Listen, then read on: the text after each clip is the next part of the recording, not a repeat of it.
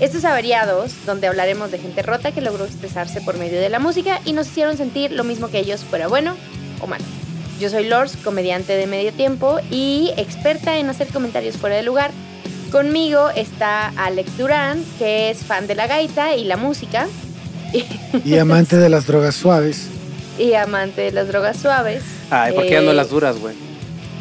Porque me, Está porque me queriendo enfermo. quedar bien. ¿Te das cuenta cómo me vale madres mi, mi momento en el que hasta que me introduzcan? Yo siempre hablo exacto. cuando te introducen a ti, güey. Te Sie- introducen. Siempre te ha valido madre la introducción. A mí, a mí no me importa cuando te introducen, yo me divierto. Ok. Gracias, Chubi.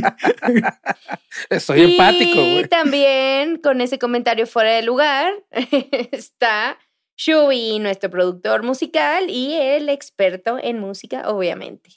¿Y cómo están? ¿Cómo estamos? ¿Están emocionados? Muy emocionado, muy emocionado. Realmente me gusta mucho que brinquemos el charco, que ya no nos centremos esta parte ahora en Estados Unidos y que vayamos más o menos en los mismos tiempos, eh, pero del otro lado de gente que pisó Abbey Road, de, o sea, cosas icónicas dentro de la música también. Entonces me emociona muchísimo esta parte.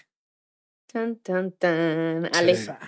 Híjole, este, yo también estoy emocionado porque tengo mucho tiempo eh, que me que quería como clavarme un poco en la vida de, de este personaje. Porque la verdad, te voy a ser sincero, sincero sé quién, sabía quién era, pero nunca me había clavado así en leer bien, bien, bien su biografía. Y wow, cabrón, o sea, ca- puta madre, ya no sé dónde vamos a parar con tanto genio. Pero bueno, Con tanto genio enfermo, dices. sí, sí, Mm. sí, con tanto y, y genio. no es la tanto- excepción. tanto genio averiado. Sí, y no es la excepción este capítulo. ¿eh? Sí, no, no, no. Se viene, se viene un, un spoiler al- alert, un final bastante fuerte. eh, es una vida Yo no sé. ruda, entonces siéntense, pónganse cómodos y Ya estoy escuchemos. Sí. Eso es, es, es una vida solitaria, güey, solitaria. Este, fíjate que, a diferencia de, de lo que hablábamos en el episodio de Jim Morrison, en donde decíamos, ¿sabes qué? ¿Quién, quién será? ¿Qué, qué hubiera pasado si no, si no existido Jim Morrison? ¿Qué hubiera pasado si no, existido, si no hubiera existido, no sé, cualquier, este, ya ven que hablamos de, de otros este, músicos que marcaron la historia. En el caso de Sid Barrett, es un maldito genio, pero que se juntó con otros dos malditos genios, güey. O sea, aquí, este, eh, vamos, a, vamos a platicarlo, vamos a ver, al final podemos volver a hacer la pregunta. Creo que la respuesta es clara porque sabemos quién es Pink Floyd hoy en día. Y, este, y sabemos que a pesar de sus divisiones, que en algún punto lo tocaremos en averiados cuando hablemos estrictamente de Pink Floyd, este, tanta separación y no, y no es tan, este, te felicito, te felicito. Muy bien, Lorx. ¿Qué Perdón. pasó? Iba a cerrar, justo lo iba a cerrar porque me estaban llegando mensajes y se, no sé por qué se prendió. Yo solo escuché algo, pero no escuché qué era. Por O sea, favor, dígame. Shakira, güey. Shakira con su rola de te felicito, hazme el chingado favor, güey. Hablando Justo de este cuando estamos hablando, estamos hablando de genios y eso pasó. La verdad es que Shakira es un Shakira genio es un genio musical musical. Es un genio. Sí, con es- caderas una bien genia, cabronas. una todos pero, mis aplausos a Shakira en este Sí, momento. es una genia. Sí, Pero no. perdónenme, amigos, continúa. Pero bueno. Perdón. Quería cerrar justo para que no pasara lo que pasó. Bueno, ya pasó, ni modo. Bueno, pues entonces déjenme les cuento. Fíjense que a inicios eh, de 1946, Cambridge, Inglaterra, fue testigo del nacimiento de una persona que revolucionaría la música. Su nombre, Roger Kate Barrett, uno de los talentos más interesantes que la industria musical ha tenido en sus filas. Su vida, como la de muchos otros talentos incomprendidos, fue fugaz. Solo que en este caso sabemos menos que nunca.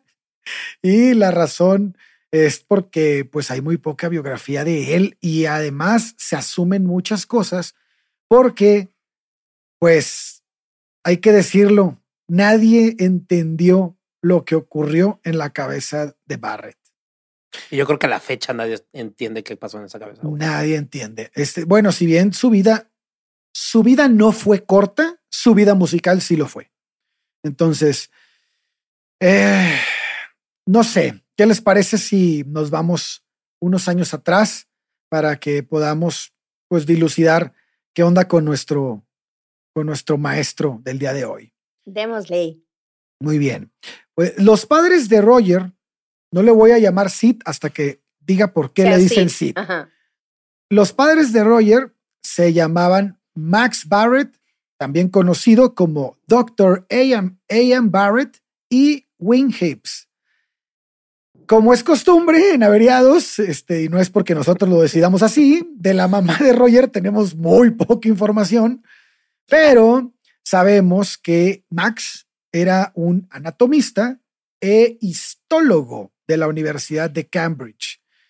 Eh, además de también ser un patólogo bastante reconocido, consultor, escribió muchas obras y su trabajo es con frecuencia citado en la literatura médica. Para quien a Smart Sí, sí, sí, un genio. Para quien se haya quedado con cara de what, de qué carajos es la histología. ¿Qué es eso? Bueno, la histología es una disciplina que forma parte de la biología y examina los tejidos de los organismos. Esto a través de microscopios, obviamente, eh, para conocer su estructura y sus funciones. Esto lo podemos saber por, el, por la, la etimología de la palabra. Histo significa tejido y logos, pues conocimiento, este, ya saben, ¿no? El estudio de los tejidos. Entonces, bueno, ya dicho lo anterior, Max muere de cáncer en el páncreas a la edad de 52 años. Es un poco raro que alguien que estudie el tejido de los órganos no lo haya descubierto a tiempo. Muy bien, estamos en 1961, cuando murió nuestro querido Max.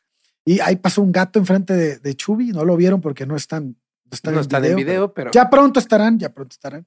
Falta. Pero bueno. Casi amigos. Pero bueno, eh, Roger tenía 15 años. Entonces, pues todos los biógrafos comparten que, pues creo que es bastante obvio que él ha de haber sufrido mucho, pero en su caso fue un evento que lo marcó de por vida y este, algunos creen que nunca lo pudo superar. Este, eh, eh, existen diarios, el diario de, de, Roger, en donde el día de la muerte del padre solo escribió, querido, papá murió hoy. Punto. no quiero lidiar con mis emociones. No, quiero saber nada más. Y bueno, pues este, creo que ahí se resume un poco de cómo tomó el asunto, ¿no? Eh, no contamos con mucha información sobre los primeros años de Roger. Sin embargo, sabemos que de los 10 a los 16 años fue a la escuela secundaria en Cambridge High School. Eh, obviamente era una escuela, en esos tiempos era muy común que fueran escuelas solo para hombres. Esta escuela estaba en Hills Road. Y bueno, pues formó parte de los scouts. En esa escuela había un club de scouts y le gustaba mucho. Eh, es algo que despertó mucho interés en él.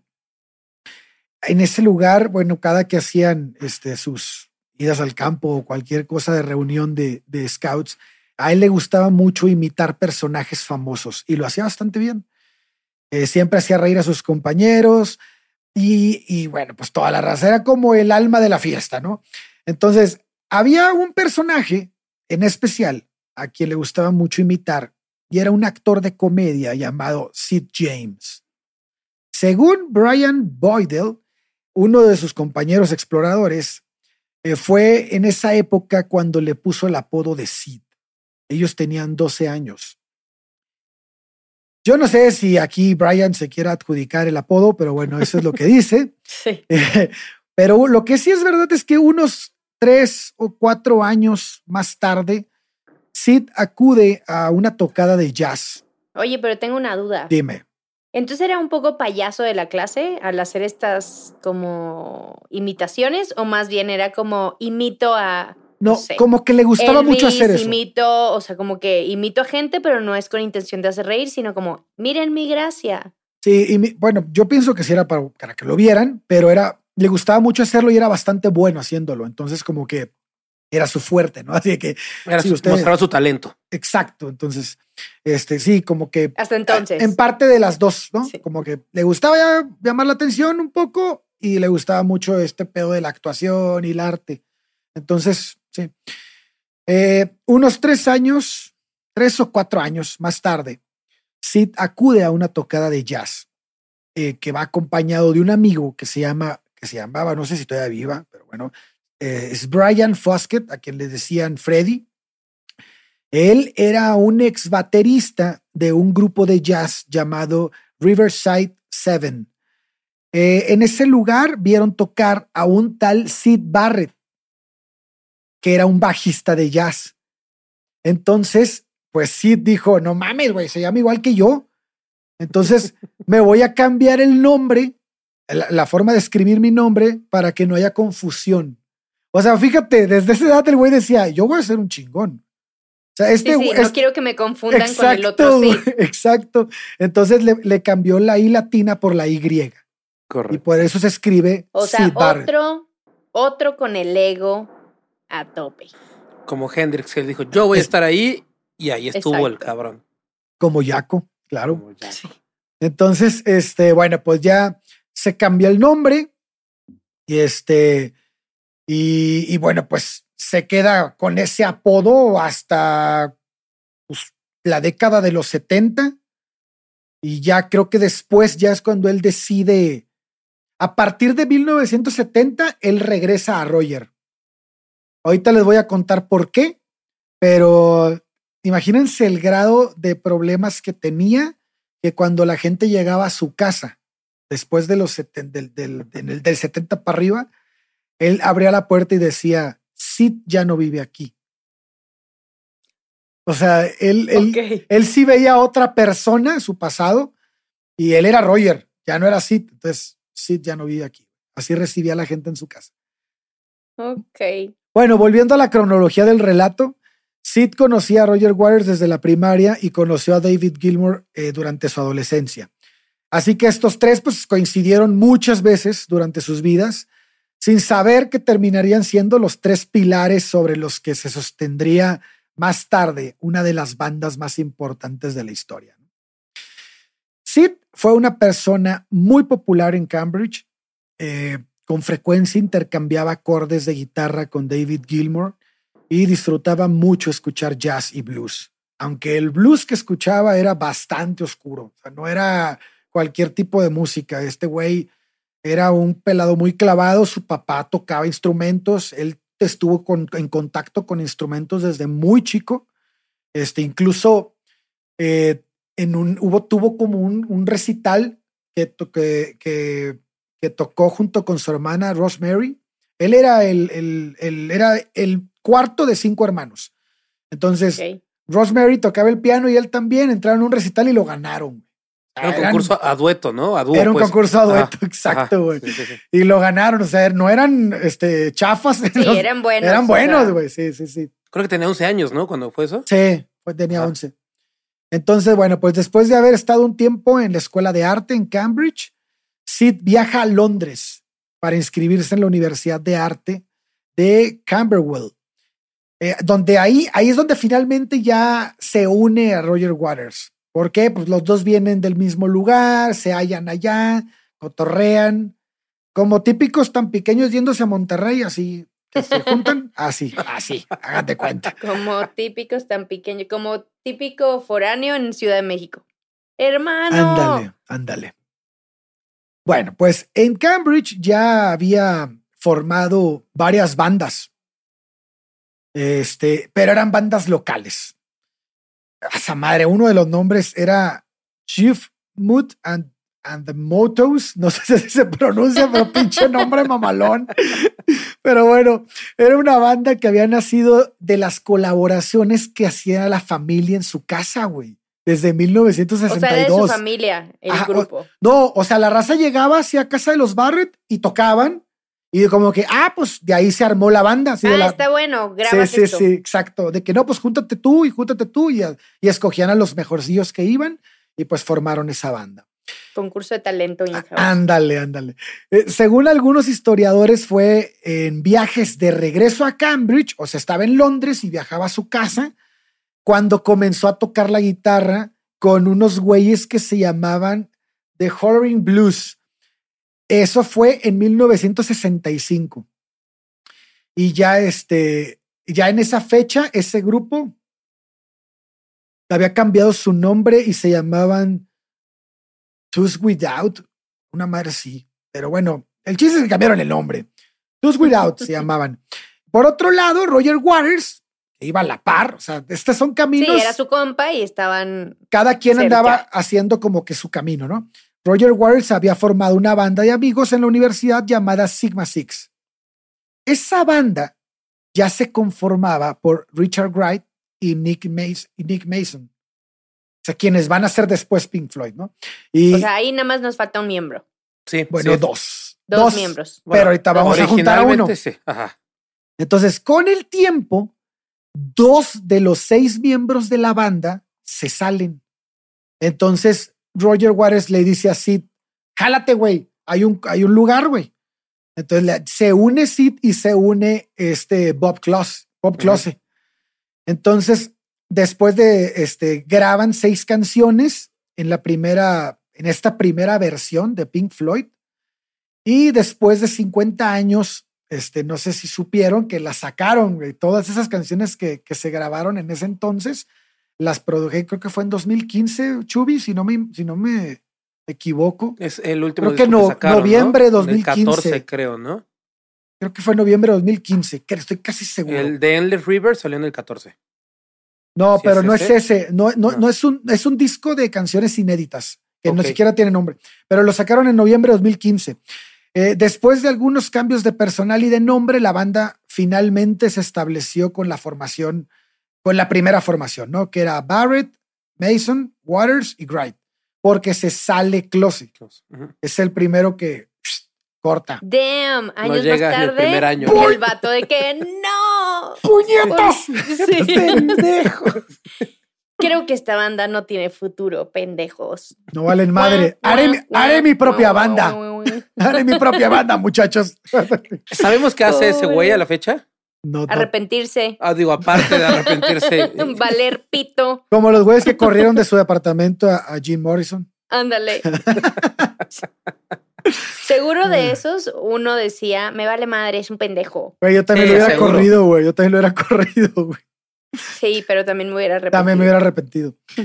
pero bueno, en el verano de 1965, ya bajo el nombre de Pink Floyd, un nombre que, por cierto, fue sugerido por Sid Barrett, eh, la primera mención en la prensa. Pero tiempo, ¿sabemos por qué? Ah, ahorita te voy a decir. Ok. Ahorita te voy a contar. Claro que sabemos. Es que les gustaban los fluidos rosas. Así es. Yo pensaba que había un Floyd que su color favorito era rosa. Chal. Hubiera estado bien pinche ese nombre, güey. si hubiera sido por eso. Pero bueno. Súper boring, pero eso me imagino. Según lo, según lo que estuve investigando, la primera vez que la prensa llama a la banda Pink Floyd es en un artículo de Melody Maker que se se publicó a principios de julio de 1965. Eh, eh, ahora sí viene por qué. En una entrevista eh, sueca, en septiembre de 1967, Barrett explicó que el nombre de Pink Floyd proviene de dos cantantes de blues. Mm. estos cantantes de blues eran originarios de Carolina del Sur y Carolina del Norte, aunque ya Barrett en esos tiempos le andaba tronando la, la pastilla y dijo que eran de Georgia. Pero bueno, era Pink, Anderson y Floyd Cousil. Entonces. ¿Pink era el nombre del jazzista? Sí. Pink era el nombre del, del bluesero. Eran blues. Son, dos blueseros, ah, guitarristas y cantantes. Entonces, ahora hay otra cosa. Este Barrett tenía dos gatos que se llamaban Pink y Floyd. Por esos dos ah, blueseros. Por eso ya. O sea, le cantaba, le mamaba. Sí, le mamaba. Sí, sí, sí. Exactamente. Pero luego fíjate que en esa misma fecha entrevistaron a Roger Waters por otro lado y Roger Waters dijo, no, ¿sabes qué? Pues es que ese nombre pues se nos hace como que queda. Pero, pero él no se lo puso, güey. O sea, él para él fue así como de, no, pues nos gustó cómo sonaba y se quedó. Pero quien se lo puso fue Sid Barrett y Sid Barrett explica por qué se lo puso. Güey. Entonces él tenía como que una, ya lo había pensado de tiempo atrás porque hasta sus gatos se llamaban así, güey. Entonces como que, pero bueno, ese es... Cabe destacar, aprovechando la pausa, Bob Close, Close o Close, como se diga, llegó a tocar con David Gilmour en un disco del 2015, güey. Sacaron un disco de David que se llama Roll That Luck. Y en ese tocó el güey y se fue de gira, en una pequeña gira con. con Fíjate que David Gilmour estuvo muy, muy clavado en hacer eso, güey. También apoyó muchísimo a Sid, güey. Sí, totalmente. Y, yo creo que sí es close porque es alemán, ¿no? Porque ah, se escribe K-L-S, K-L-O-S-E. es close. Sí, de hecho, su papá es un, es un refugiado nazi. Sí. Veterano de guerra. Ah, pues ahí está. Entonces, este, bueno, pues muy buen dato. En, eh, fíjate que en agosto de 1965, Pink Floyd también era conocido en esos tiempos como The T-Set. Y bueno, aún no era una banda de tiempo completo, eh, por lo que Sid y Gilmore, que eran súper amigos, a ver, hay que entender esto. Sid y Gilmore eran amigos así de la adolescencia, de vámonos a juntémonos a tocar guitarra. Pero Gilmore todavía no es parte de Pink Floyd y eran bastante cercanos. Gilmore quería mucho a Sid Barrett. Entonces, eh, de hecho, este, vamos a ir viendo cómo Gilmore siempre estuvo ahí con Sid, ¿no? Siempre, siempre lo acompañó, siempre lo, procuró, incluso lo ayudó en el final de su vida y bueno, pues. Estos, este par de amigos viajaron juntos a Francia. Y la razón por la que viajaron a Francia fue que querían visitar la casa de Pablo Picasso. ¿Por qué querían hacer eso? Bueno, el hijo de Pablo Picasso estudiaba en Cambridge. Entonces mm. ellos sabían quién era y tenían ganas de ir a ver qué pedo. Y acuérdense que empezaba todo este movimiento de psicodelia. Andaban así como que viendo qué pedo. Probando. Sí. Viendo cómo se derretían las pinturas y ese pedo. ándale, ándale. Estaba muy de moda en esa época. Pues como dato cultural, en ese viaje la policía los detiene y los, y los mete así como que a los separos un rato porque los agarra tocando en la calle. Entonces, no, pues estaba prohibido. O sea, ¿no había músicos callejeros? Yo pienso que necesitabas alguna licencia. Bueno, yo encontré que estaban tocando en la calle, ah, no sé, no sé dónde. Probablemente estaban por tocar en algún lugar. Fuera del lugar. Exactamente.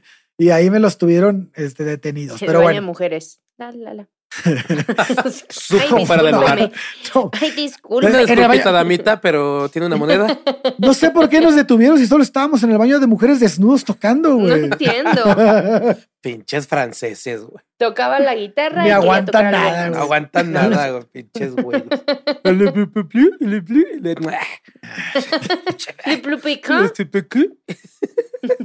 no mames. Pero bueno, en ese entonces el estilo musical de la banda se basaba en el blues gringo y en el RB. Pero resulta que pues en esa época eh, la escena musical de Reino Unido comenzaba a ser testigo del nacimiento de la psicodelia. Esto le abrió los ojos y la mente al grupo y les permitió desarrollar las ideas basadas en la interpretación de Sid Barrett lo que después volvería al sonido de Pink Floyd un sonido único. El sonido de Sid comenzó a desarrollarse de manera más seria durante el año de 1966. El grupo buscaba eh, perfeccionar sus habilidades en vivo y lograron eh, esto alargando todas las secuencias de improvisación, como por ejemplo eh, esta serie de conciertos organizados por London Free School Em, a los cuales llamaron talleres de luz y sonido. Aquí hay un dato bien interesante, güey, porque no sé si, si la gente que nos escuche, que nos escucha, o, bueno, ya yo sé que, que dijo, yo no a nada de Sid porque voy a ver quién chingado se cita en el episodio. Entonces, Sid Barrett con un punto lleno de espejos eh, circulares la guitarra. Chubi, te vas a acordar de este pedo, porque hay videos ¿no? en YouTube.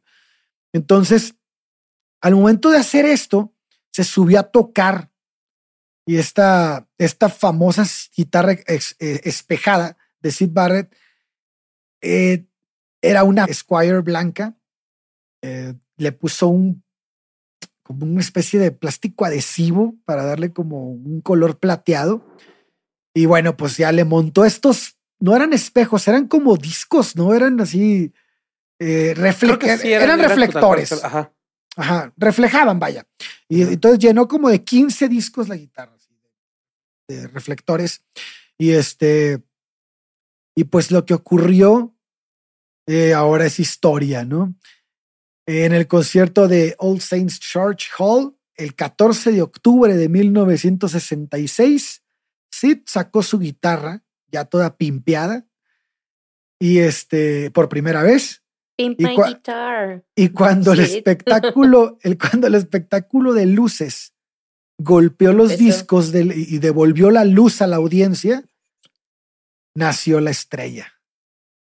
Sid Barrett se, ese momento fue único porque no había nadie que hiciera ese tipo de locuras en el escenario. Ahorita vemos, es una mamada, sí, güey, pero en ese momento no había absolutamente nada, güey. O sea, nada parecido. Imagínate que empiezan las luces y de repente una guitarra empieza a, encandilarte con pinches luces de colores. Pues sí fue algo. Sí, es una locura, güey. Una locura, güey. y luego con la música que traían. Entonces, pues Pink Floyd se convirtió rápidamente en una banda de culto. Principalmente, obviamente impulsada por la audiencia y los seguidores cercanos a London Free School.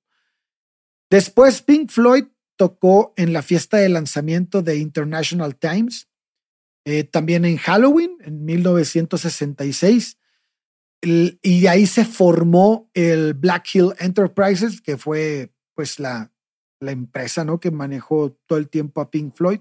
No sé si todavía lo haga, pero bueno, ahí empezó con los gerentes que era Peter Jenner y Andrew King. También entraron en un estudio ese mismo día y grabaron la primera versión de Interstellar Overdrive, eh, utilizada como música para una película experimental San Francisco de Anthony Stern. Esta fue una composición de la banda, pero la mayoría de las otras grabaciones fueron canciones de Sid Barrett. En ese entonces ya empezaban a ver a Sid Barrett como la mente maestra de Pink Floyd. ¿Escribía él las canciones del grupo? Todo lo hacía él. Todo lo hacía él. Música y letra. Entonces, Pink Floyd firmó con EMI Records en 1967. O sea, chequen los años. Es muy rápido, güey, el avance de Pink Floyd. La banda se generó en el 64, 65, se consolida en 67, firman contrato y lanzan un putazo de disco, güey. Es una locura, güey. se espera. Es, es, pues sí, si juntas tres genios de la música en una banda, como ¿por qué habrían de ir lento? Sí, pero aquí en este, en este punto, en este punto de la banda, que es cuando van a empezar apenas a grabar los sencillos que después le van a dar forma a The People at Gates of Dawn, que, que, va a ser el primer disco de Pink Floyd, puedes ver cómo el genio es Sid Barrett. O sea, no existe nadie más que, que, o sea, yo pienso que la genialidad que después de que tiene, que va a demostrar Roger Waters y David Gilmour, viene a razón de que se fue Sid. Porque no la vemos antes, güey o sea, realmente tomó la batuta de creativa Sid Barrett y creo que, que Waters estaba en un momento como, pues tranquilito, güey, ¿no? Pues en su zona de confort, ¿no? Exacto, a mí no me estén chingando, yo estoy tocando lo mío, canto lo que me toca. Aparte era el bajista, güey. Regresamos al mismo pedo, o sea, el bajo es raro que, que tome la batuta de esta forma y justo estas dos bandas, The Beatles y, Pink Floyd, güey, después termina siendo que el bajista es el vocalista principal y siendo el, el, el güey, el más chingón de la banda, güey es. Entonces es algo que, que, se da muy raro, pero casualmente son de la misma época las dos bandas y de la misma Así es. Así es. Los, los dos sencillos que son predecesores de The People at, at Gates of Dawn es Arnold Lane y See Emily Play.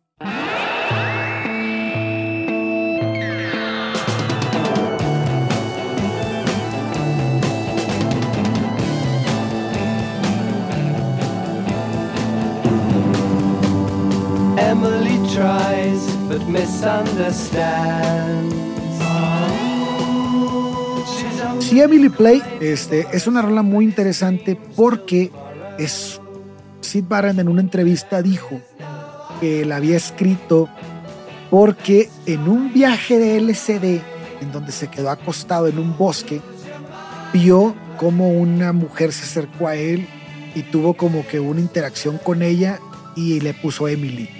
Y entonces la canción habla de ese viaje. Está, está como que bien tronado, pero bueno, sí, era un tronado. Entonces, este, esa rola es una locura, güey. Si la pueden bueno, ahorita que, que la puso Chubi, ya, ya pueden advertir que, de qué nivel, a qué nivel estamos en este punto, ¿no? Que de hecho mucho, muchas de las letras de Sid él, lo hablan, no sé si lo vas a hablar un poco más adelante, pero comentan ya los otros integrantes de la banda que se podía venir, o sea, se podía advertir en toda la cosa que traía en la cabeza Sid, güey, desde sus letras, o sea, él fue bastante claro con todo lo que quería decir, este, con esas letras. De hecho, les voy a dejar un espacio aquí para que lo escuchen.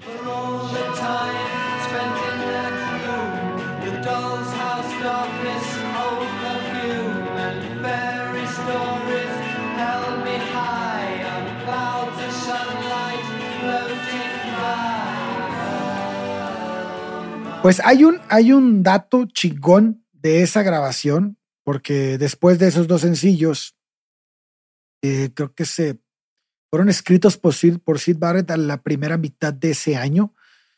Estamos en el 67. Eh, y poco después ya estaban trabajando en el álbum debut, el de The Peeper, en los estudios de Every Road. Y bueno, pues hay un dato que estamos platicando antes de empezar a grabar, Chubillo, que está en chingón porque The Beatles estaban grabando Sargento Pimienta, güey, en, en la pinche, en el estudio del fondo, güey. O sea, estaba grabando Pink Floyd en el primero y en el último estaba grabando eh, los Beatles. Es, es, es, Estaban, imagínate, güey, estaban. Qué pinche locura dos potencias, güey. ahí, güey. No, Terminaron de grabar y fue como, vámonos por Chávez. No, aparte, imagínate. por LSD. Ajá, sí, no mames. Porque aparte son los dos discos que, que definen el rock psicodélico. Son justo estos dos discos que se grabaron pues a lo al mejor por mismo eso, momento. Y porque andaban pasoteándose de que toma. Seguro. Pobre de los ingenieros, que chinga debe de haber sido trabajar. Güey, los ingenieros han de haber estado igual, Shui. ¿De qué hablas, güey? No, sí, pero, probablemente, güey. pero, muchos de ellos, o sea, son chavitos, becarios, están trabajando, güey. Pues chingar. Shubi hablando de se proyectó, se proyectó, güey. Se proyectó. ingenieros, culero. Te tratan bien ojete, Lore. Oye, ¿y, ¿y, sabes por qué le pusieron The People at the Gates of Down? No, no, me lo sé, cuéntame. No, ah, pues es que Sid Barrett le gustaba un chingo de morro leer una novela infantil que se llama El viento de los sauces. Y en esa novela es, eh, tocan ese, ese, pinche nombre y ahí lo sacó, güey. Pues no, pues se va a llamar así. Y, o sea, ¿te, das cuenta cómo él mandaba, güey? Él se, se va a llamar así, nos vamos a llamar así y a la chingada, güey. Sí, los otros, pues suena bonito. Se inspiraba en las cosas que le gustaban y en su vida y pues todos los demás decían, órale, va, va, va, va, va, va, va, va. Y pues se apoyaban mucho porque veían el talento, ¿no? Era una persona que además decían en una entrevista, creo que fue Roger Waters, decía, no mames, es que ese güey no sabía seguir órdenes, güey. O sea, desde que empezamos, él se reía de todas las órdenes y todas las reglas que había, güey. Entonces, pero sabíamos todos que si lo dejábamos ser, despertábamos el genio. Entonces lo dejábamos, güey. Y, y hacía pinches mamás bien locas. Y pues ahí está su música, ¿no? E-, ellos le llevaban el LSD. A gusto, ellos le llevaban el LSD. Mira, amigo, ay, se me cayó esto aquí enfrente de ti. Ay, se me cayó esto en tu lengua. Sí, ah, caray, estas gotitas, mira. Sí, no, no más. Fíjate que no, no, encontré dónde se. ¿Dónde empezó cuál? ¿Cómo empezó él? Sé que empezó desde joven. O sea, sí, empezó muy, chico, güey. Ajá. pues no mames, realmente estuvo 10 años en la música. Es, es que aparte también era la droga de, de, de moda. O sea, acuérdate que, que, justo por las fechas más o menos, por, eh, es cuando Hendrix la conoce porque se la traen los Rolling de, Cabrón, estamos, a Estados Unidos. Estamos en el 67, Hendrix se murió en el 70, güey. Sí, estamos a tres años de la muerte de Hendrix. Justo es, es, más o menos la época en la que Hendrix conoce el LSD. Entonces, o sea, era la droga de moda en Inglaterra y era... Claro. Todos se drogaban. Y era tanto, pues yo creo que más bien hacia la droga de los blancos, porque acaba de sacar, Pink Floyd es una banda de blancos. Todos son blancos. Realmente no sé si todos eran, eran posicionados económicamente hablando, Pero, Pues estudiaron sí. en Londres. Suena, y se Cambridge, fueron ajá. de viaje A a Francia. Francia. a tocar al baño. O sea, Sin ropa, pero no tenían ropa, tal vez por eso no tenían dinero. sí. Estaban sacando dinero en el baño. Pero fíjate, yo fíjate que está bien interesante eso que estás diciendo, güey, porque te pinta el, el lado opuesto, güey, de lo que hemos estado hablando, ¿no? Bueno, no, no, no en todos, pues vimos que Jim Morrison y, y, y Janis estaban relativamente bien, incluso Jaco también. Pero vemos, vemos la vida de Hendrix y dices, güey, este, este, este cabrón es uno más que era como fresilla, ¿no? Sí, sí, Sí, sí, eh, sí. del otro bando. del otro bando, sí, pero Pero, Pero terminó fíjate- lo mismo. pero o sea, fíjate- realmente las drogas no, no, no discriminan, güey. Bueno, No, eso lo sabemos Sí. todos, ¿no? O sea, la droga Sí. no discrimina, no discriminaba entonces, no discrimina ahora. Vives y Pero, drogas. pero, pero, fíjate, pero cómo, cómo este güey no se mete heroína, sino LSD, que el LSD finalmente no te mata, pero te vuelve loco, güey. O sea, Pues sí, si te, pasas de lanza, güey. Te si te- quedas allá arriba. si te pasas de lanza también. Sí, güey. Este, pues fue a finales de ese abril cuando Pink Floyd este, fue el acto de clausura de un festival llamado 14 Hour Technicolor Dream. Bueno, ese, ese Suena mucho LSD. suena mucho el SD, exactamente. Este, En este festival dejaron una impresión mamalona. Ya, ya aquí creo que dejaron huella, como se dice. Porque fíjate la locura, güey. Pink Floyd empieza a tocar para cerrar, pero empieza a amanecer, güey. Chingón, güey. Y entonces, mientras el sol salía y entraba por los, por las ventanas, este, proyectaba los reflejos en la pinche guitarra de Sid Barrett, güey. O sea, imagínate la pinche locura con toda la raza drogada, güey. Y estos cabrones reflejando luces así, güey. Y con la, con la música que traían. Dios eres tú. Pues sí, sí, sí. No me lleves todavía, Todavía por no, favor. Dios, espérate. Déjame escuchar el Deja que concierto. termine estos güeyes y ya. Pero, pero ya empiezan a marcar lo que van a hacer en un futuro, güey. Y aparte O sea- es súper marcado la, la- la cuestión de los shows de Pink Floyd. Claro, Y, y- güey. y después lo, lo que hace Roger ya solito son una mamada, güey. Sus shows son impresionantes, güey. Sí. Pues a mediados de mayo, la banda es invitada a tocar en un concierto. Ya este. Pues ya. O sea, ya, ya serio, güey. Los- ya con una audiencia Sí, ya sentada, güey. ellos son. Ya cobraron, Sentada, ya no güey. cobraron chelas. ya. O sea, te, te- te- te estoy hablando que tocaron en el Queen Elizabeth Hall. O sea, no mames. Ya, ya están en otro pinche pedo. Ahí ya ponen catering. Sí. No es una pizza y una chela, ¿eh? Sí, Niño sí. que no estás escuchando, eso no es catering, güey. Acepta, no aceptes eso, güey. Pues en esta ocasión ya introdujeron muchos aspectos nuevos eh, de la experiencia de un concierto, incluidos los efectos de sonido, un sistema de sonido de 360 grados, películas en la pantalla este, que van en sincronía con la música. Y bueno, pues ya estas son todas las marcas registradas del futuro de Pink Floyd, güey. Ya, ya, ya podemos ver este, más o menos hacia dónde iban. Y ojo, sigue Sid Barrett en Pink Floyd. Esto es importante, güey, porque los críticos de música dicen, sí, sí, Roger Waters, lo que quieras, y, y Dark Side of the Moon, y todo lo que tú quieras, pero todo eso tiene que ver con, con, con Sid Barrett. Entonces, ujú. Todo, güey. O sea, porque es, ellos crecieron musicalmente con Sid. Entonces, Sí, ya traen todo el concepto. O sea, el hecho de hacer discos conceptuales y todo eso, no creo que haya surgido de la noche a la mañana en el dark, en el dark side. Ajá. sí, No, eso surge desde antes, güey. sí es un concepto que ya, que ya lo traían trabajado, güey. Pues durante julio, sí, Emily Play ocupó un lugar destacado en las listas y Pink Floyd apareció como invitado en el popular programa de televisión Top of the, of the Pops. Eso pasó en tres ocasiones. Fue en el momento de la aparición final que Sid comienza con problemas graves de repente. Probablemente como resultado de las drogas psicodélicas. Entonces Pink Floyd se presenta en el programa. En esa, fue una gira por Estados Unidos donde fueron a muchos lugares, tocaron en varios, en varios sitios y hay videos de, de tocadas impresionantes, pero también hay esto. En el programa de Pat Boone, eh, Sid no mueve los labios, tocan Apples and Orange y CML Play, y Roger Waters tuvo que mover los labios para intentar calmar la situación porque era un playback. Claro. Entonces Sid Barrett se ¿Y la el güey así? Sí, no, no, no abrió la boca. Entonces Roger empezó a hacer como que cantaba, güey, para que pues, la raza no dijera, no mamen, qué pedo es ventríloco este güey o qué chingados. Sí, claro. Entonces, entonces, este, Otra gracia de nuestro dios Sid. después, ya de que la tocada, entran a la entrevista, ¿no? Con, con el Pat Boone.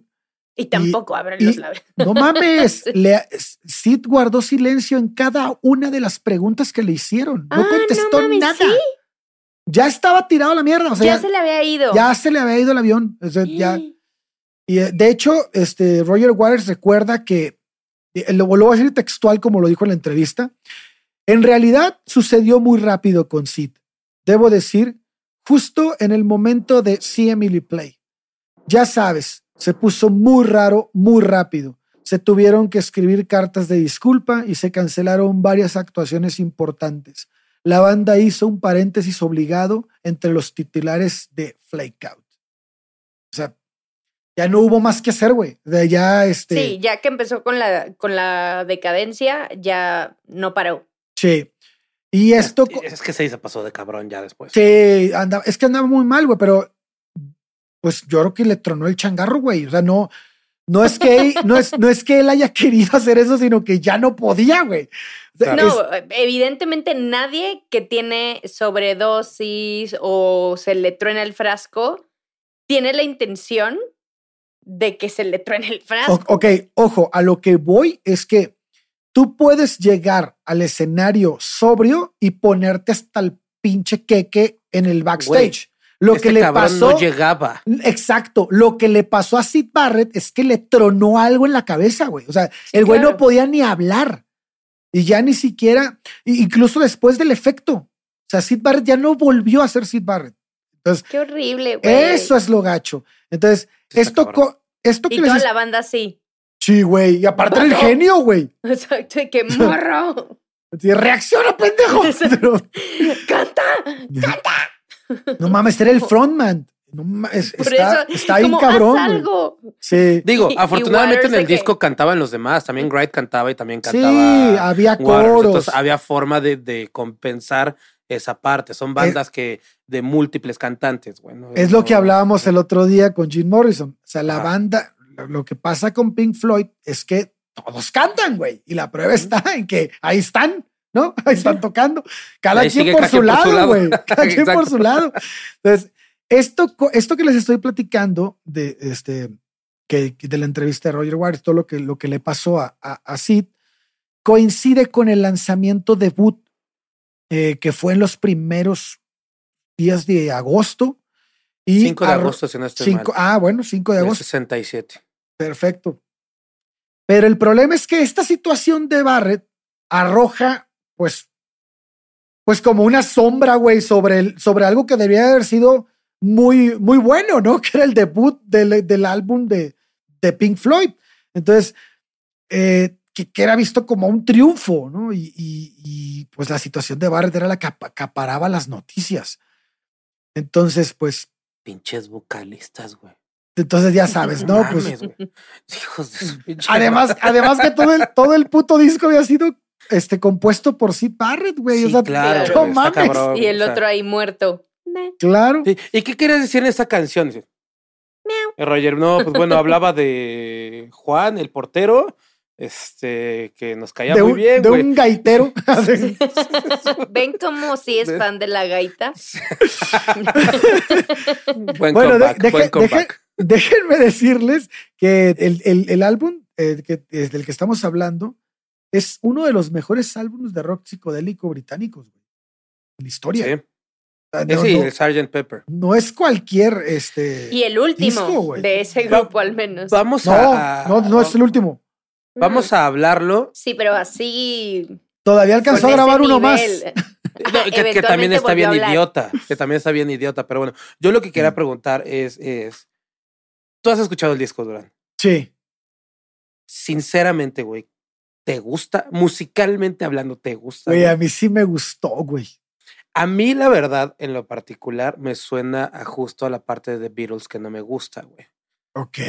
Eh, Me suena muy, muy parecido. De hecho, si me pones una canción y no supiera que es Pink Floyd, podría decir que es The Beatles, güey. Pues es Porque que es rock británico, güey. Ajá, y, güey, se grabó en, el mi- en los mismos días, en el mismo estudio, güey, con los mismos Traían las mismas güey, influencias. las mismas drogas, güey, todo, güey. O sea, no mames, evidentemente, ¿no? Pero, y, y aparte, Sgt. Pepper fue un disco mucho más madrazo que el de Piper at the Gates of Dawn. O sea, realmente sí fue un pedo totalmente diferente, güey. Pero para mí el de, el de, el de Sargento es, para mí es un disco muchísimo más vendible. Ahora también no es el primer disco de The Beatles. Sí es el Aparte. primer disco de Pink Floyd, güey. O sea, en tu primer Ese es disco más tú cabrón. sabes, güey. Tú sabes que tu primer disco de repente haces pura mamada, güey. Que, que a mí, eh, a mí lo que se me hace muy interesante es justo cómo empiezan a jugar con la estereofonía, güey. De repente, eh, pa- o sea, para quien no sabe, justo el- eh, la cuestión estéreo es la música antes se grababa en mono, en un solo canal y todo sonaba al centro. Después la estereofonía, después de que se inventa, muchos años después se aplica a la música como tal. Entonces, cuando se lo dan a los músicos por primera vez y de, güey, es que puedo poner este sonido del lado izquierdo. ¡Wow! Y después lo puedo hacer caminar y que llegue al derecho. Ajá, y que llegue al derecho. ¡Wow, güey! Oye, pero puede caminar, sí. Y, ah, bueno, entonces hay una rola del disco, güey, según yo, la, la canción, la número dos, güey. Toda la canción, todos los instrumentos están del lado derecho, como hacia atrás, y del lado izquierdo suenan cosas como unos, como tamborcitos o unas, o sea, como los efectos especiales los dejaron del lado izquierdo y toda la banda del lado derecho, güey. Hay una guitarra que de repente va así del lado derecho caminando hacia el lado izquierdo, güey.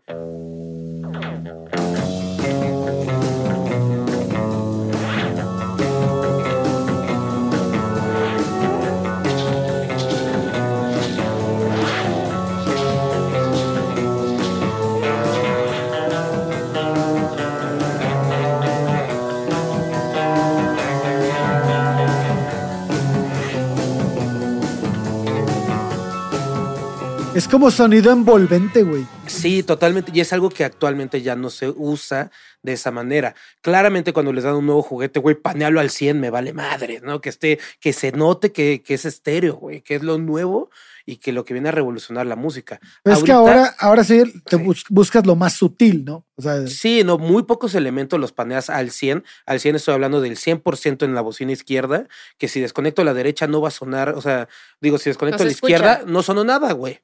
O sea, Que yo eso te- ya no se estila, güey. que yo he escuchado al menos a The Cooks hacer eso ahorita.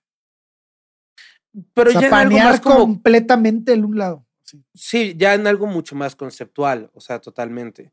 Que después con el paso de los años, con la, o sea, puta, ya con el Dark Side of the Moon ya es como, como el tipo de mezcla que actualmente utilizamos, ¿no? O sea, Sí. ya, ya se utiliza el bajo al centro, la tarola al centro, el paneo de los, de los elementos de la batería, los toms suenan un- unos de un lado, otros del otro, que eso como que ya fue, o sea, no estoy diciendo que Pink Floyd haya definido eso, pero se nota cómo fue ese camino y creo que es bastante interesante. Pero en de- parte sí lo hizo, güey. O sea, en parte sí, Sí, lo definió, güey. Al menos, Sí, claro. Al menos ma- marcó un antecedente muy fuerte, ¿no? Sí, totalmente. Total. A mí se me hace una locura ese disco por esa parte, por la cuestión técnica. Musicalmente hablando, no me gusta. Lo he escuchado varias veces. No siento que haya una- un hitazo como, como los demás discos que sí llegan a tener, pero está cool. Está divertido. Muy bien. Muy bien. Pues bueno, entonces, siguiendo con la historia, después del evento este que les platico de Sid, donde lo perdimos, eh, comienza a desarrollar una personalidad mucho más problemática. Al parecer, Sid llegó a un punto de no retorno. Y los problemas no pararon para él. Se presentaban en vivo y no movía un maldito músculo. En una ocasión rasgueó en todo el concierto dos veces la guitarra. Entonces ya estamos viendo una persona que no estaba funcionando. Eh, hubo intentos posteriores por grabar, ¿Qué dijo Eh. de rasguear? rasgar así, tocar la guitarra. Sí, pero entonces hubo dos momentos en los que O se sea, quedó tocó- ahí parado. Literal tocó dos veces. se quedó parado, hizo uno, dos en todo el concierto. pensé que al revés, que se había quedado parado dos veces. No, no, no, no, no. No seas. No tocó, güey. tocó dos veces. ¿Y O sea, el tenía- grupo de qué? Tenían que suplirlo porque no, no mames, no hacía, no hacía nada. No, lo mato. Sí. Y hubo, hubo intentos posteriores por grabar. Tal es el ejemplo de dos sencillos que terminaron siendo archivados porque pues eran demasiado oscuros al parecer y, y, pues no los consideraban comerciales, que uno de ellos era Scream the Last Scream. Este, eh, creo que, no sé si cambió el nombre después, pero era Old Woman with the Case, with a Case, una madre así, ¿no? Se llamaba. No sé si lo recuerdas, Chubi, ese. No, no, no, no. No, bueno, en fin. Esos dos sencillos no salieron a la luz porque dijeron, no, no mames, ya lo Es perdimos este güey. Sí, este, sí, de por sí. Eh, los primeros Pink Floyd, la primera, la, primera cuadrilla, eh, trabajó bastante duro, eh, mucho más que la mayoría de, de los que llegaron después, este, porque pues la banda se iba de gira y en sus presentaciones en vivo, pues échenle, tenían, tenían que preocuparse por la calidad del equipo de sonido, por el riesgo de la retroalimentación de los micrófonos que si las voces eran muy difíciles de escuchar, que si la banda dependía de, de, de los instrumentales, de los, de los números instrumentales, que si estaban fuertes, que si eran contundentes, que si no lo eran. Entonces, como que eran demasiadas cosas que tal vez hoy pones una pinche este, grabación atrás y tocas sobre la grabación y no hay tanto pedo, pero antes había que hacer todo, güey. Entonces, este, el comportamiento de Sid se volvió muy errático durante el periodo de las actuaciones en Estados Unidos y en la gira de Jimi Hendrix en Reino Unido, donde también estuvieron, hasta el punto de que la banda decidió agregar un segundo guitarrista. Ese segundo guitarrista es David Gilmour, por supuesto. David Gilmour era... Pero tengo una duda. dime. Todo el desmadre empieza desde el 65, empieza todo el desmadre de, Sí. de, de Barrett y todo esto. ¿Por qué incluyen hasta, o sea, se tardan un rato en incluir a, a, a Gilmour. Gilmore, ¿no? Sí se tardan un rato porque, pero porque este güey Pero era porque el le está haciendo el frontman, güey. a Barrett. Sea, estos güeyes no querían deshacer, o sea, en parte de hacer el paro, compa, güey. eran sus super compas, pero en parte pienso que le hacían el paro, pero también decían, y si este güey reacciona, güey, es un puto genio, güey. Lo O sea, sí- ¿para qué lo desechamos, güey? Lo Y- que sí y- supe que fue como la gota que derrama el vaso, güey, son las varias presentaciones a las que de plano no llegaba. Y hubo una en la que decidieron no ir por él. Ah, no, esa es la última. Ajá, Pero- la última que dijeron, no, la chingada, no vamos a Ahorita- ir por él, güey. Ahorita llegamos para esa, pero, pero a mí lo que me, me llama la atención es que era tanto lo que Pink Floyd dependía en ese punto de Barrett que lo, lo jalan, güey, a las filas después de que meten a Gilmore. O sea, le invitan a Sí, Gilmore siguen, a tocar y le- Sí, ahora le- son cinco güeyes, otra y le dicen, vas a to- Ujú. de hecho hay toca, hay varias tocadas con los con todos ahí en el escenario, güey. Y Claro. después de eso, dicen, ok, va, no puedes tocar, pero vas a trabajar en el estudio con nosotros. O sea, te Sí, sí, sacamos de los en vivos, cabrón. te sacamos de los en vivos, pero vente a grabar con nosotros, güey. ¿Por qué? Pues porque en el estudio era un puto genio, güey. Entonces, Sí, güey. entonces decían, ¿para qué Y, nos y era el deshacemos de él? creativo de la banda, güey. Era, no sé si te acuerdas que pasó muy parecido con los Beach Boys. Los Beach Boys tenían a Brian Wilson. Brian. Wilson no tocaba, güey. Brian Wilson iba al estudio a, la- a componer y a, a grabar y la chingada y vámonos. Y no tocaba, güey. Ajá. Entonces quisieron hacer eso. Dijeron, güey, pues vamos a tenerlo así, güey. Pero entonces eh, la empresa dijo, güey, no nos costea. No nos costea tenerlo así. Y ya, pues en ese punto sí trajo este. tra- tra- ya, ya, ya, ya, te, ya había llegado al extremo, porque llegaba al estudio y traigo esta rola. Y a ver, dale. Y empezaba a hacer. Cada, cada que la tocaban, le hacía un cambio. No, pues quita esto. No, pon esto. No, a ver esto. Luego sin no. decirle, simplemente tocaba otra cosa, güey. Ajá, güey. Entonces. Ya habían y- acordado que era y tocaba otra, güey. Le valía más. Sí. No, güey, lo Ca- mato. lo cam- cambiaba cada toma, güey. Y antes, antes de que, antes de llevar. Tiempo, a- ¿es eso una pata de gato en la pantalla de Es Shubi? totalmente Sí, una pata güey, de gato, güey. está así calando, güey. tiene el todo el rato la pata, el gato ahí enfrente, güey. Está así la pata de calando, güey. gato Amigos, ustedes no lo pueden ver, pero en la orilla del video de Shubi se ve una patita de gato muy sugestiva. No, y es la patita trasera. O sea, es- está así la morra, güey, dándolo todo. No, está sobre mi mousepad y sobre mi mouse, así calándose, güey. Se veía muy chistoso, perdón. Bueno, la próxima sí tiempo. cierro la puerta, una disculpa. Bueno, el punto es que este güey ya estaba en un. eh, ya está, pues ya ni siquiera servía en el estudio. Ya, ya estaba valiendo madres. Y en, eh, este fue su último ensayo, que les estoy platicando, en donde cambió como 30 veces la rola. Fue su último ensayo con Pink Floyd. Y el 25 de enero de 1968, después de solo un pequeño número de presentaciones como quinqueto, la banda decidió no recoger a Sid de camino a Southampton.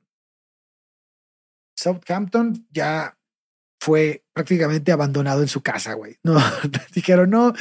Dicen, dicen en la entrevista que iban en el coche y que pasamos por Sid y dijeron, güey, ¿para qué, güey? Sí, ya es inútil. Vámonos, güey. Sí, nada más va a estar ahí parado, güey, viendo y haciendo nada. ¿Sabes que está bien cagado que Gilmore vivía con Sid, güey? Ah, o sea, pasaron por Gilmore, Entonces, pero no le Gil- avisó Gil- Gilmore que le ya dijo a Sid, llegaron. Gil- Gilmore le dijo a Sid en una ocasión, güey, voy por unos cigarros, güey. No mames. y se fue. Y dice que regresó de la tocada y Sid seguía sentado en el mismo lugar, güey. Ay, qué Ido. Ido, güey. Ido. Esperando a que O sea, ni siquiera él. es que le haya dolido. O sea, fue así como, I'm done. Pues no Yo se dio pienso- cuenta, yo, Yo creo. pienso que no Sí. se dio cuenta, o sea, güey. estoy frito, entonces. Porque aparte ni ya tenía enteré. alucinaciones esquizofrénicas, ya, ya, ya estaba en otro pedo este güey. Sí. Entonces él estaba seguro en Narnia, güey, con y sus tengo una amiguitos. duda. A ver, ¿No hubo nadie de sus compas que fuera como, vato, te voy a llevar a detox? No, güey, es que ya no era ni detox, ya se Yo lo creo había que no la vuelta. No, chingada, yo güey. sé, pero en el momento en que empezó, antes de que le tronara, ya habían Ah, visto la no, cantidad de yo, droga yo- que se yo metía. pienso, yo pienso que todos se drogaban, güey. Igual. no nada, más que a él, nada más que a él lo reventó, güey. O sea, Ya. fue, Seguro, es que también a todos nos pega diferente las cosas. sí, fue y un caso. seguramente este güey ya traía algo y nada más le faltaba un empujoncito para caer al abismo. Sí, Y su sí. familia no decía, oigan, mi hijo ya se fue, voy a traérmelo a ver si lo puedo curar. Ah, no, no, de hecho, de hecho, Sid Barrett acabó su vida viviendo con su mamá. Toda su vida. Qué triste. Sí, de- Sid y Pink Floyd se separan oficialmente en 1968. Este, ya, Rapidísimo, güey, Sí, de cuando güey. se hicieron famosos. sí, güey. Entonces ya la, la gerencia de la el siguiente banda, año, de hecho. sí, la, la gerencia de la banda, que es Black Hill Enterprises, eh, decidió quedarse con Sid, con Sid de solista. Ok. Dice, ¿sabes qué, güey? Vamos a aguantarlo, me lo quedo aquí, a ver si podemos sacarlo. Este, y de hecho él graba dos proyectos en solitario. Este, en el, en el transcurso de un año, creo que graba uno que es eh, Madcap Loves, Loves, no no creo que- si era ese, pero bueno, hace uno y hace otro, hace este, ah, no me puedo acordar el nombre del otro, güey. Pero bueno, en ese que les platico es donde graba la canción de Octopus. Octopus puedes verla en Spotify si la quieren escuchar.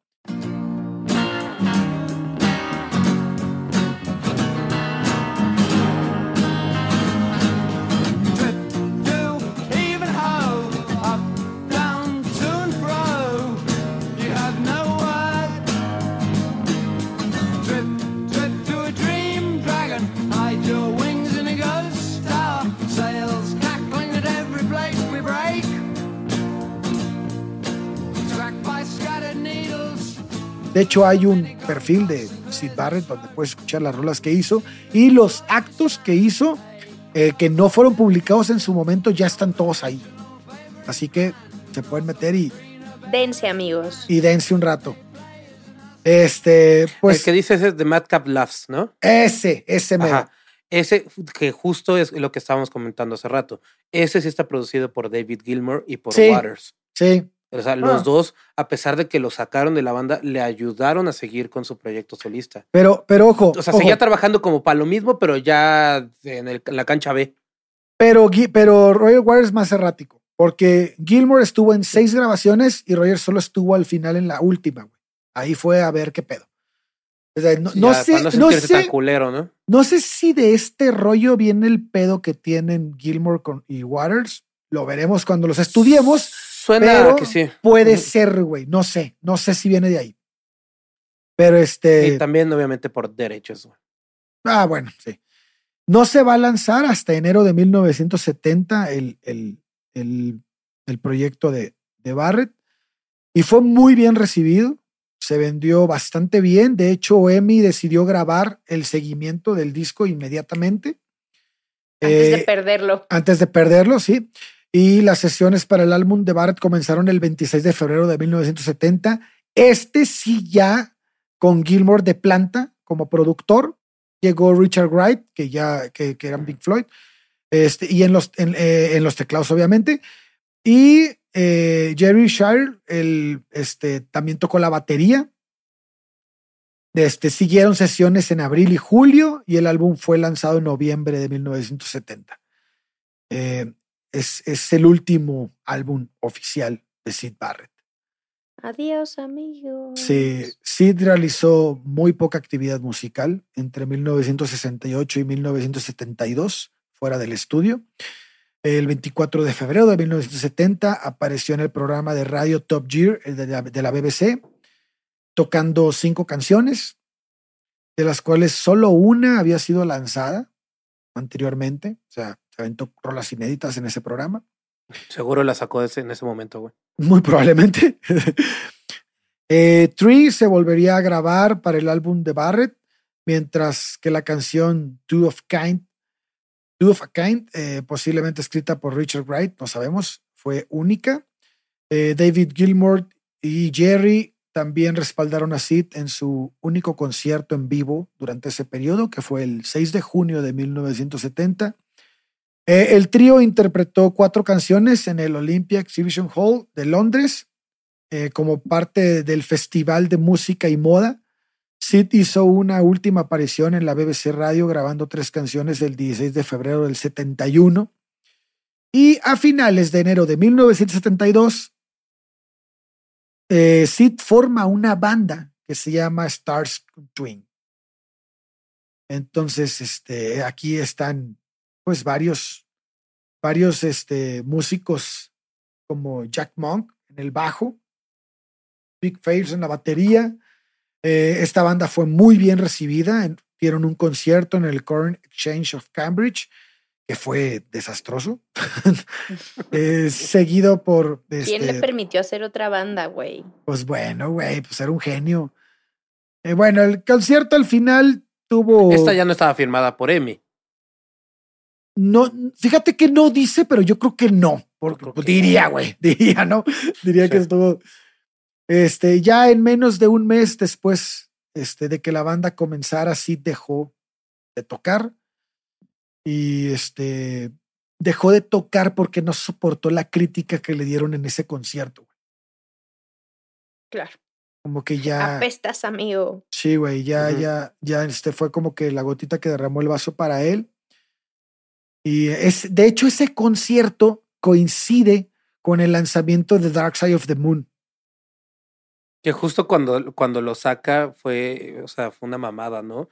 Que salió el Dark Side y todo mundo hizo mierda a, a, a Sid por eso, por las buenas críticas que tenía el Dark Side. Pero el Dark Side of the Moon es prácticamente Sid Barrett, güey, en la cabeza de ellos. Por eso después graban el disco que se llama Wish You, Wish you Were Here, ¿no? Es, esto, me hubiera gustado que estuvieras aquí, cabrón.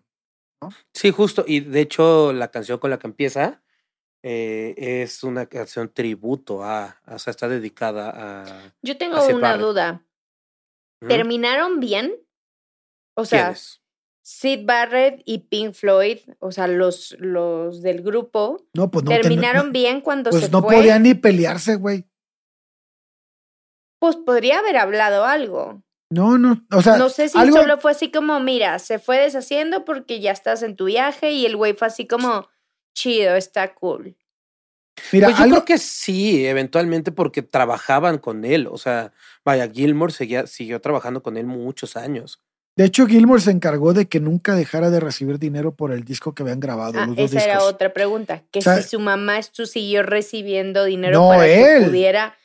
Sí, Él pero en su vivía con su mamá. No, no importa. Él en su cuenta llegó a juntar más de dos millones de O sea, él euros. no se quedó. Es que yo me imagino que se quedó como loquito. No es cierto. Más bien como que desvariaba de vez en cuando. O sea, los que se quedaron Mm. su herencia fueron sus hermanos cuando él se murió. Sí, pero mientras él vivía, se quedó loquito, desvariaba O sea- de vez en cuando. O sea, O sea, yo, yo, yo lo que entiendo es que él nunca volvió a ser.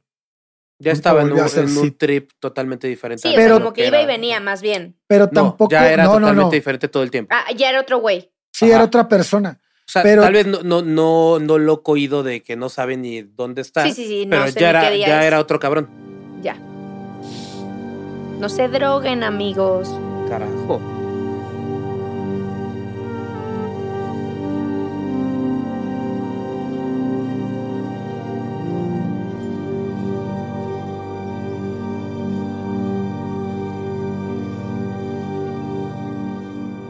De hecho, de hecho, sí tuvo una. Sí tuvo una reunión final. Este. Con los miembros de Pink Floyd el 5 de junio de 1975. Y fue justo durante la sesión de Wish You Were Here. Que justo, ajá, llega Abbey Road de la Mm. nada. Ajá. Es cuando De aparece en. Abbey Road y, le- y es- no anuncia ni nada y se mete. Y la raza, y los de Pink Floyd dicen, no mames, pues es un, es un este intendente, güey. Es que llegó Y con se- ya- sobrepeso, Pelón. pelón, sin cejas. Ah. Y ya así de la nada llegó, o sea, llegó y se paró en el estudio. Y se sentó y ya este, de repente voltean y lo ven a los ojos y empieza Roger Waters a llorar, güey. Y, y David Sí, de que mi amigo. Porque dices, es este güey, cabrón. Entonces, y justo estaban grabando Shine on Your Mm. Crazy Diamond, que era la rola que era tributo a él, ¿no? Era el, el diamante bruto, el diamante loco, güey. Así que dices, güey, no mames. Que justo así lo conoce oro, la gente, como el Crazy claro, Diamond. Crazy Ajá. Diamond.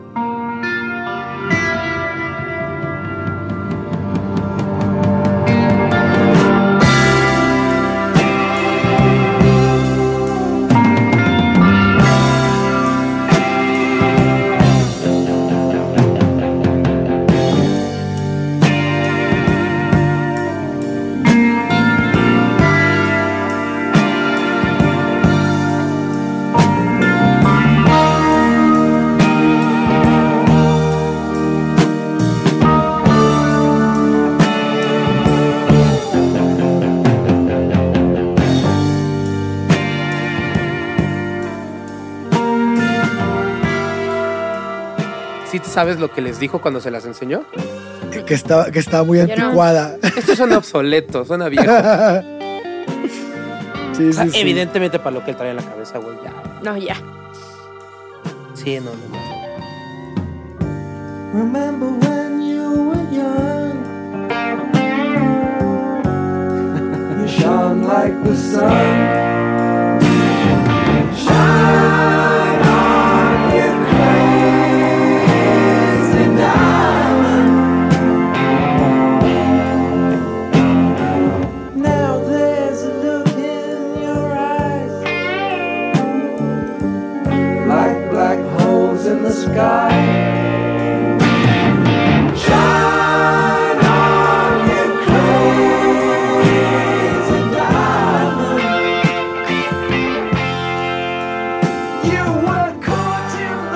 Pues en agosto de 1974, Peter Jenner había convencido a Sid de que regresara a los estudios de Abbey Road, eh, con la esperanza de que grabara otro álbum.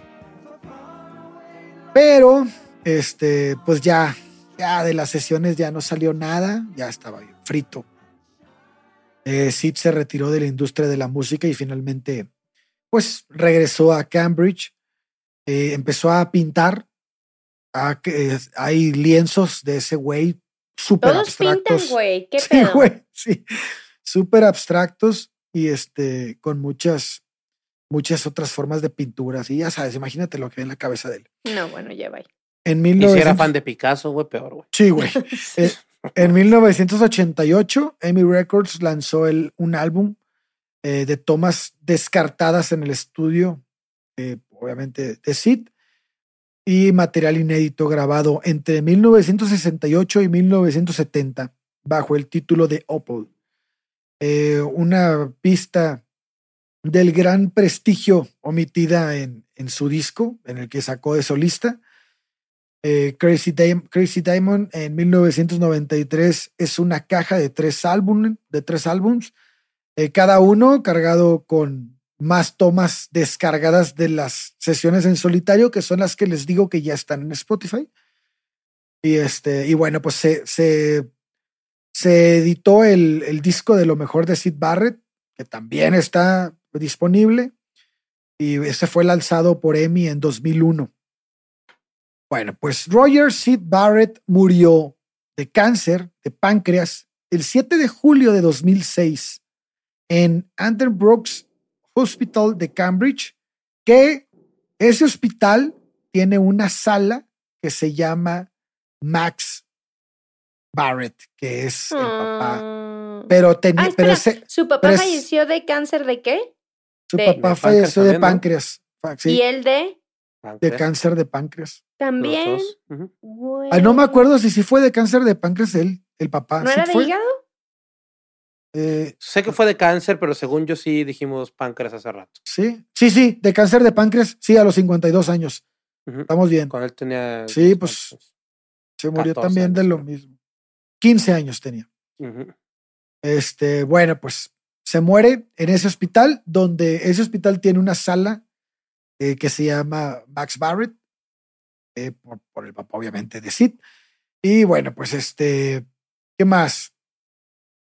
Eh, pues el legado de este güey ha sido reconocido mundialmente y pues es una influencia para muchísimos músicos de la época y actuales. En 2007 se llevó a cabo un concierto tributo a él en Londres, en donde estuvo Nick Lake Klaus y Joe Boyd. Eh, David Gilmour, Richard Wright y Nick Mason interpretaron a Arnold Lane y otros músicos rindieron homenaje, incluyeron a Roger Waters y bueno, un montón, ya saben. Este, eh, la música de él está ahí, eh, pueden escucharla. La verdad es que es muy interesante todo lo que él hizo en tan poco tiempo. Y bueno, pues no sé, ¿qué opinan? A mí me dio mucho bajón, güey. Sí, güey. Como. ¿Cómo puedes tener tanto talento y las adicciones te llevan, o sea, te tiran a la chingada? Es, cada capítulo es, ah, güey, ¿sabes? Como Sí. eh, tanto talento tirado a la basura, ¿no? Sus demonios se los tragan vivos. Sí. Sí, sí, Sí, sí. ya a diferencia de, de tú, como lo que comentábamos con, con Morrison, que parte de su locura fue lo que ayudó a The Doors a estar ahí. Creo que acá con este güey, pues la locura inicial que tenía fue lo que ayuda a Pink Floyd a estar en un lado, pero lo que después genera, que no le podemos llamar locura, lo que después genera a través de sus adicciones fue lo que le derrumbó la vida, ¿no? Y lo que Sí, lo termina tirando, o sea, vaya, de él, del último que sabemos es en los setentas y, y muere hasta en el 2006. Qué triste, güey. ¿Y qué sabemos de él? O sea, estamos hablando, son 30 años que no se sabe nada de un, genio musical, un güey que tenía todo para, para ser quien... Y pues, mientras quienes fueron tanto, sus la banda compañeros. que él creó. Claro, y, y ve a dónde llegó Pink. Floyd. O sea, se pelean y todo, y aún así, puta. Roger Waters para mí lo veo y digo, no mames, es el abuelito que, güey, es, es, es- quisiera que fuera mi abuelito, güey. O sea, y digo, no mames, imagínate que ese güey fuera tu abuelo, güey. O sea, es, es impresionante verlos tocar. O sea, yo no soy fan de Gilmore, yo soy más como, si tenemos que escoger bandos, soy Team, team Rogers. Pero, híjole. Pero la guitarra de. Gilmour es impresionante en Pink Floyd. Sí, definitivamente, definitivamente, pero mira, ni me sé el pleito, no sé por qué me cae bien uno y el otro me cae mal, es una estupidez que decida de esa manera tan arbitraria, pero tal vez es porque yo conocí directo a Rogers primero, pues, Ojalá lo hubiera conocido directamente a él en persona. Pero no, lo conocí primero a él y después sale Gilmore, o sea, para, en mi cronología musical. Entonces, pues me quedé con lo que hace el rollo. Para mí, Gilmore es una de las mejores guitarras de la historia, güey. Sí. O sea, Sí, sí, no, no, no mames, no es un güey que toque rápido, así, no es un güey que sea muy fantoche, nada, pero toca las notas en donde deben de ir, cabrón. O sea, Y el Es- sonido. es impresionante, güey, el- el- la manera en la que mete cada sonido, cada, no toca una sola, no hay una sola nota que sobre, güey. Eh, a mí eso me impresiona. Sí, Sí. sabe lo que tiene que tocar, güey. Sí, güey. Y a no es un, diferencia de los que tocan el... y es, y- y es un güey que toca tres notas y se calla un minuto, güey, y vuelve a tocar otra. O sea, no mames, es, es impresionante, güey. Forma Sí, la la verdad es que sí. Pero sí, creo que es muy triste la, la, la, cómo queda Sid, cómo termina y el final de su vida, o sea, tal cual es a comparación de lo que llegaron a ser los demás, a comparación de lo que termina siendo Gilmore, que fue quien los sustitu- sustituyó originalmente, pues sí está cabrón. ¿Y tú, Ale, qué sentiste con el cierre después de haber estudiado y leído? O sea, ¿sientes lo mismo que nosotros como... qué triste. Híjole, es que mm, a mí me da mucho, mucho bajón la soledad con la que se, que la, que la que se quedó el resto de su vida. O sea, vivió demasiado tiempo solo, güey. O sea, o sea, con su mamá, pues, pero, pero pues prácticamente solo. O sea, e, él y sus ideas metido en su cabeza, en su mundo, de que tal vez ni siquiera él comprendía qué carajos pasaba dentro de su cabeza. Eh, porque si bien sí, las drogas, sí, lo que quieras, pues tampoco antes de las drogas era así como que el, el sí, güey era, acompañado. Era, era un lonely. tipo, era un tipo raro, era un tipo que tenía formas de pensar y formas de ver el mundo y ver la música muy distintas a los demás. Entonces sí, sí se me hace cacho. Pero bueno, Pero bueno, ¿sabes qué encuentro muy raro? Que las drogas como el LSD es algo que te abre la mente y te expande el universo y de tanto meterte te encierra. Hmm. O sea, O tal vez terminas tú- o tal vez- encerrado en tu cabeza, güey. o, o tal vez las latitudes de tu cabeza estaban tan lejanas que no necesitabas una pinche droga. Exacto, No, güey. Sí, no, no mames. No, y aparte drogas sintéticas que son una mama. No, O sea, güey. no, güey, o sea, eso sí, ya, por favor, por favor, no lo hagan. O sea, vea- y la escuchen gente, qué escuchen aburridos, bye. todos los casos que hemos visto. No, es que está cabrón. O sea, Bueno, la gente irá aprendiendo conforme avancemos como el trágico final del exceso de drogas. Y el exceso es lo que yo digo, no mames.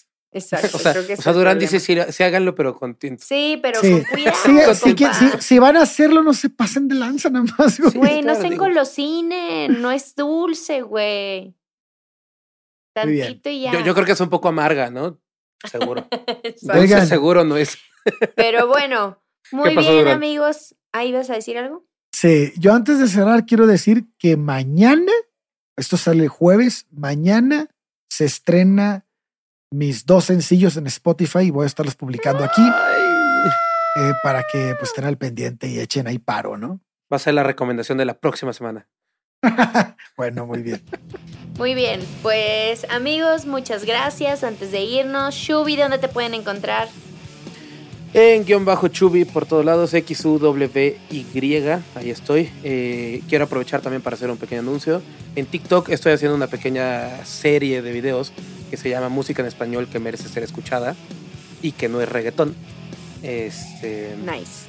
Ajá, entonces si pueden ir a TikTok a ver mis videos, apenas tengo tres capítulos de eso, prometo hacer más y por lo cual quiero hacer recomendaciones aquí en este, en este espacio sí quiero hacer recomendaciones tanto de pues habla hispana y, y- gente que no habla español, pero bueno, la recomendación esta semana sí va a ser en español, va a ser algo que me salió en TikTok, una chavita que así me encantó su video, imprime unas tarjetas con el, con el scan de, de- ¿Ves que en Spotify te dan como un, Sí, Como como, un código como de barras, código, ajá, así. ajá, con un código de barras? Lo tiene impreso y así de haciendo que más gente escuche música y deja tarjetitas en- en- así en, en asientos del del transporte público, en cafeterías y Ay, qué demás. chingón. Ajá, y la verdad es que sus canciones están súper bonitas. Se llama Cari, K-A-R-I. La canción, la que escuché yo y que me encantó, se llama Nómada, capítulo 1, Miedo al fracaso. Entonces, si pueden ir a escucharla, tiene menos de mil reproducciones, tiene 99 oyentes mensuales. Es el momento de ir a escucharla, a apoyar a artistas locales y pues hacer crecer Chingón. a gente talentosa. Qué Muy pedo. bien, gracias, Muy Shuri. bien. De nada. Ale, ¿dónde te podemos encontrar? Corsario.ereje en Instagram y. ¿Cómo se llama la otra chingadera? TikTok. Esa. Muy bien.